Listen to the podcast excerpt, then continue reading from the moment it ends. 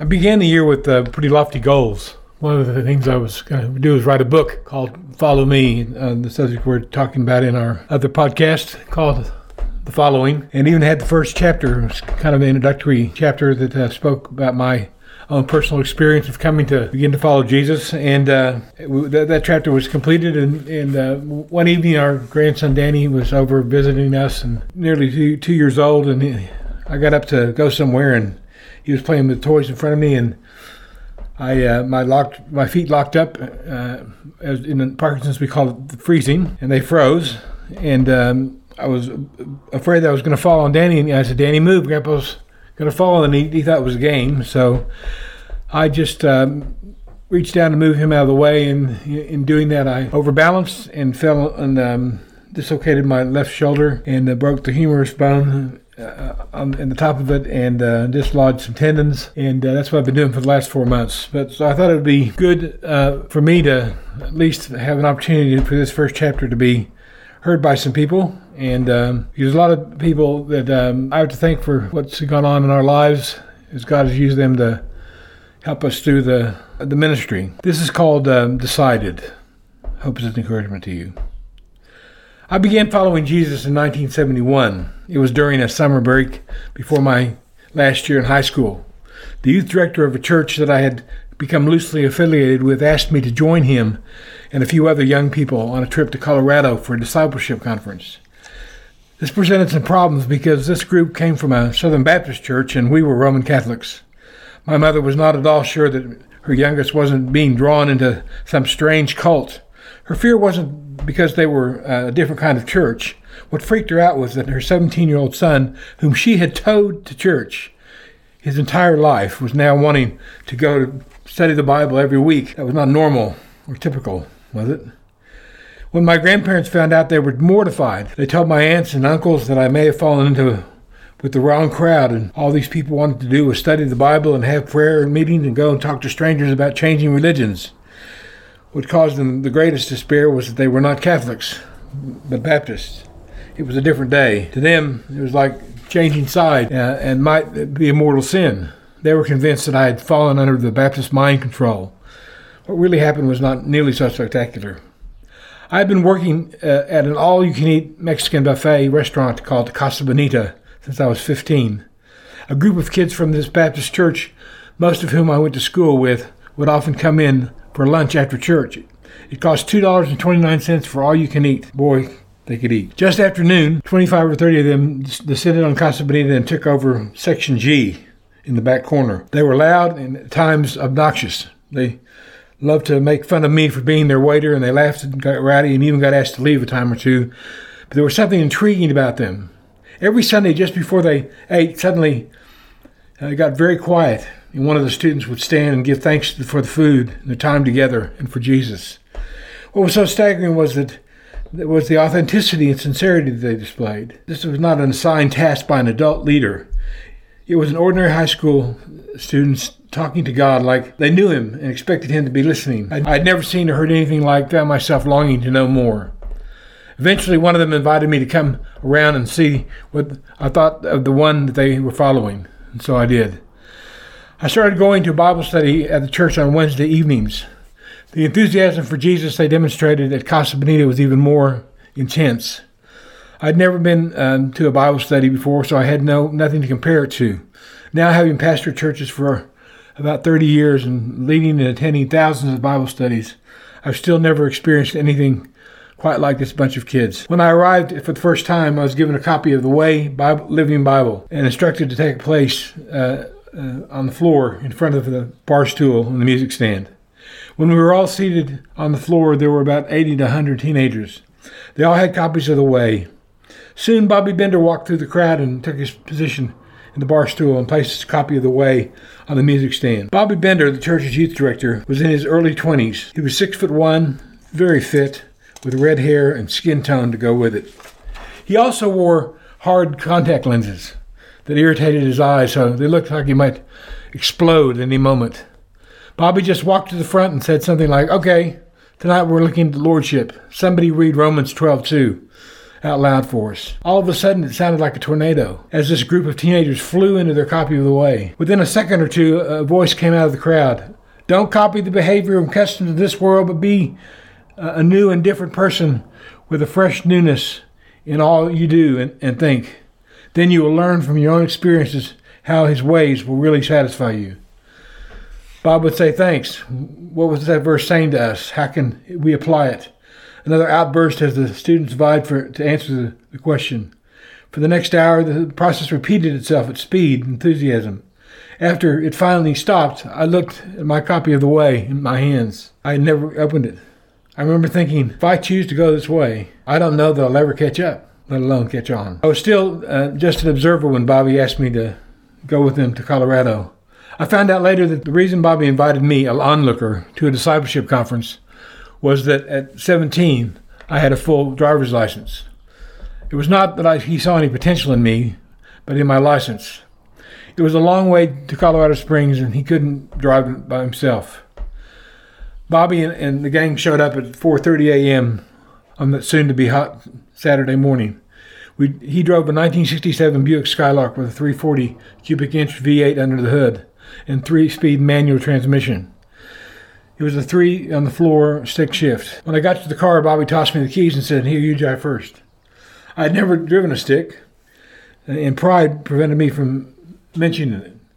So I took the keys, started the car, and slowly released the clutch and bunny hopped all the way down Byron Avenue, beginning the trip to the place where I would hear Jesus say, Follow me. As the sun came up that August morning, it became clear that I had wandered into the tall cotton. I was the youngest uh, of our tra- little traveling party.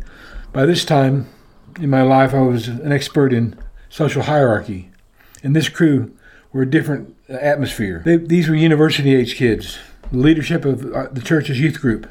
Not only were they older, there were a couple of girls with us who were really cute.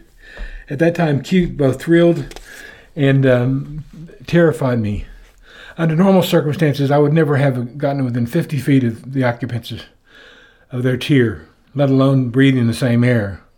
Suddenly, an overweight, acne spotted onlooker from the enemy camp, remember these were different days, found himself in the cool kid's car. I almost didn't make the trip at all. When Bobby asked me if I had my driver's license, if I wanted to go, I was shocked, but found myself really wanting to go. There was just one problem, actually 60 problems. The cost to go to the conference was $60. I didn't have $60. I asked mom, and she didn't have $60. I did not seem to know anybody that had $60 that they could give me so that I could go. I told Bobby the situation and I would not be going. He said, Give me a couple of days and let me see what I can do. My mother was, without ceremony, left to raise her four children on her own. I was number four and the only boy.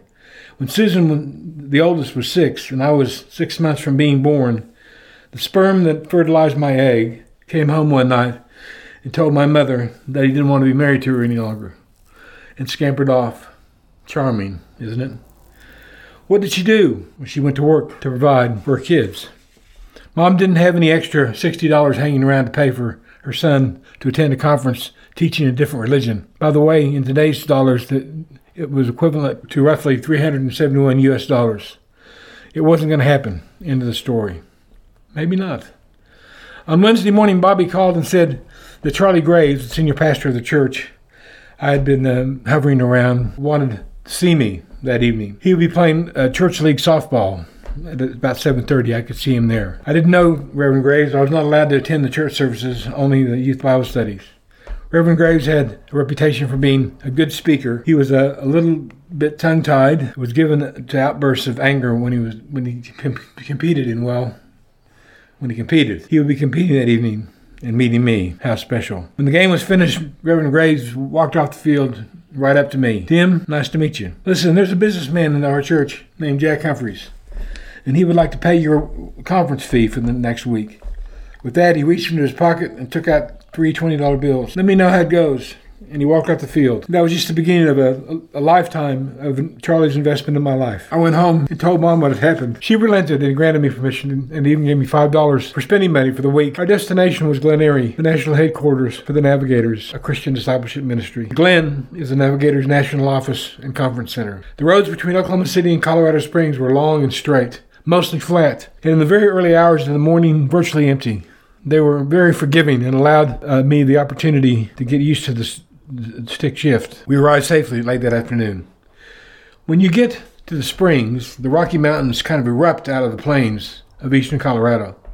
Growing up in Oklahoma City, you never confront mountains. In fact, the Cambridge English Dictionary defines topography as the physical appearance of natural f- features of an area of land, especially the, the shape of its surface. Oklahoma City didn't have any unless flat is a shape. I remember being a little frightened as we drove through Colorado Springs and into the foothills, hoping they wouldn't fall on us. We signed in, got our room, and unpacked. Conference was due to start the next morning. There were about 200 university students and me. Since I started attending Bible studies with Bobby, I felt overwhelmed uh, with my sense of deficit. Our family had attended, attended church every week. We participated in the liturgy, but I never since there was any expectation that I was supposed to remember any, anything. This group of kids seemed to know the whole New Testament. I was learning a few things, but mostly I was clueless. At dinner that first night, a guy giving the announcements encouraged us to get to know each other and to get to know as many people as we could. We should pair up with somebody and go over our verses. Go over our verses?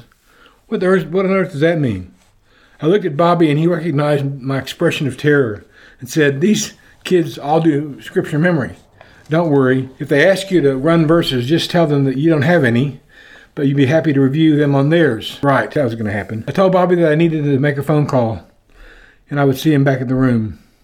The five dollars mother had given me lasted through the second time we stopped to get petrol. I was beginning to panic. I was two or three years younger than everybody in the conference, and I was already clear that this is one of those deals where they make you talk to each other and reveal what you know and understand. That presented a real problem. I knew very little and understood even less. I needed a strategy that would put me in, in on the front foot. I decided on what they called uh, a hanging lantern. It means that you beat the people to the punch by telling them the things you hope they don't find out. I considered using this as an introduction. Hi, my name is Tim Lester, and I'll be 17 next month and a senior in high school. I don't know much about the Bible and don't have any memory verses or any money for that sake. Maybe I could do something about my financial situation. I asked my older sister Susan and her husband David if they would wire some, me some money. She asked me how much I need, do you need.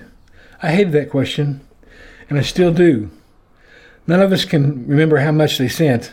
I remember one thing: look at the guy's face tending the Western Union counter. Sunday night, Bob let me take the, ca- the, the car to the Western Union office and the bus station downtown uh, Colorado Springs. The bus from Oklahoma City was due to arrive at 11 p.m., and uh, the funds would arrive sometime after that.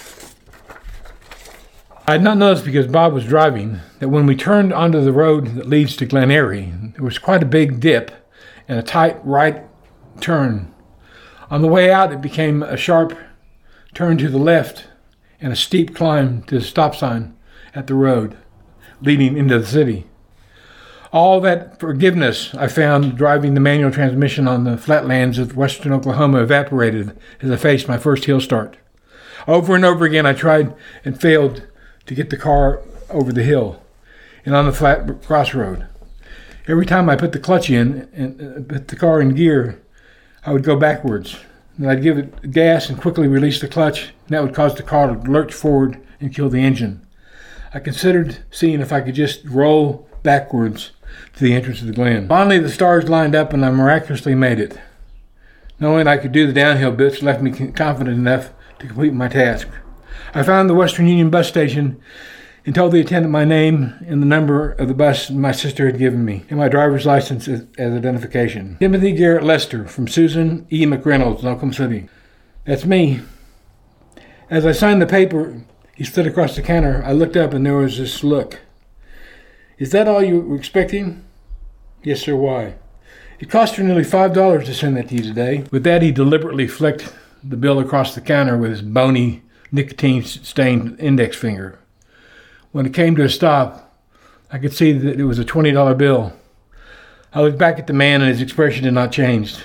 I suddenly felt really stupid for wasting so much time and energy to get $20 off my sister and brother in law's hard earned money. I just wanted the, them for spending at the snack bar and going out for a burger. The guy at the Western Union was right. I was a selfish idiot. He never said the words, but his facial expression were profoundly articulate. For some reason, I could not shake the bad feelings generated by the previous night's trip to Western Union. I had a sense of foreboding. Any moment I feared I'd run into Susan or David or Mother, and I sat in my room all afternoon with an unopened Bible on my lap. What was I going to do? That evening, a guy named Bill Gibbs spoke on being plugged into reality. I can't recall the contents of the message, but neither can Bill. I called him and asked. Given the title, it must have been something about authenticity and faith. What it really means is to follow Jesus, not fluff around, but to follow him. At the end of the message, Bill said, I want you to find a place and be alone with God. No noise for 30 minutes. I found a place by myself and sat down with an open Bible and tried to figure out how to fill 30 minutes of silence. This was part of the youth group activities that made me nervous. I really liked the big Bible study in church, and I had even began to look forward to when we broke up into smaller groups and read a bunch of verses and try to figure out what it meant. It helped me know my way around the, the, the one way Bible. I liked it when we sat around and sang choruses like This is the Day. I got the joy, joy, joy down in my heart. Jesus is the answer, and I have decided to follow Jesus. The last line of that last song always bothered me. No turning back no turning back. I didn't know much, but I understood that being a follower of Jesus involved a commitment to keep on following, whatever the situation or location or political political climate.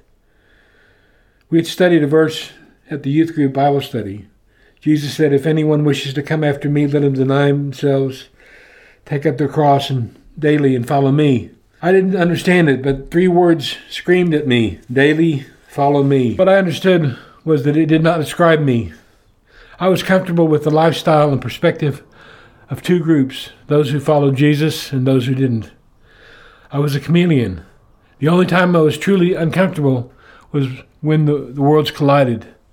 From time to time, some of those from both sides the, would arrive at the same place in time, and I found that I was embarrassed to be identified with Jesus. That night, sitting alone in the silence, I was pretty unsettled. I was still working on the embarrassment from the night before, an insignificant episode in the scheme of things, but it left me strangely open for what happened next. I opened the Bible to the first chapter of the book of James. I scanned down the page looking for the verses Mr. Gibbs had read in his talk. So don't fool yourselves, for if a person just listens and doesn't obey, he's like a man looking in his face in the mirror. As soon as he walks away, he can't see himself anymore or remember what he looks like. But if anyone keeps looking steadily into God's law for free men, he would not only remember, but will do what it says and God will greatly bless him in everything he does. As I read these verses, it felt like a giant weight was slowly being lowered onto my shoulders. I read it again, and the pressure increased. I was afraid to read it a third time. I didn't need to. I got it. That was me in that verse. I was happy enough with the company of my believing friends and our studies and prayer group circles. Problem was, when I wasn't with them, I wasn't one of them. I was the man with the forgettable image in the mirror. What happened next would be hard to put into words and not reproducible. I thought and prayed for a lot longer than 30 minutes. I told God I was sorry for playing loose with His Word and that it stopped here. I promised I would be there every day as much as I could articulate. The problem was that when I wasn't with them, I wasn't one of them. I was the man with the forgettable image in the mirror. What happened next would be hard to explain in, in, in words and not reproducible. I thought and prayed for a lot longer than 30 minutes. I told God I was sorry for playing loose with His Word and that it stopped here. I promised that I would be there every day. As much as could be articulated by a 17 year old, I poured out my heart to God with the words the Apostle Paul says, too deep for utterance. For months before Every time the speaker gave us a chance to pray the sinner's prayer, I prayed it. I would tell God that if I didn't really mean it before, I really meant it this time, but to no avail. I came to see that it was really kind of Baptist liturgy. That night, as the sun set behind the Rockies, I decided to follow Jesus. I didn't come to get eternal life or my sins brought under the cross by praying the sinner's prayer, although I believe all those are mine in Christ Jesus. August 23rd, 1971, I decided to follow Jesus. From there, there will be no turning back. No turning back.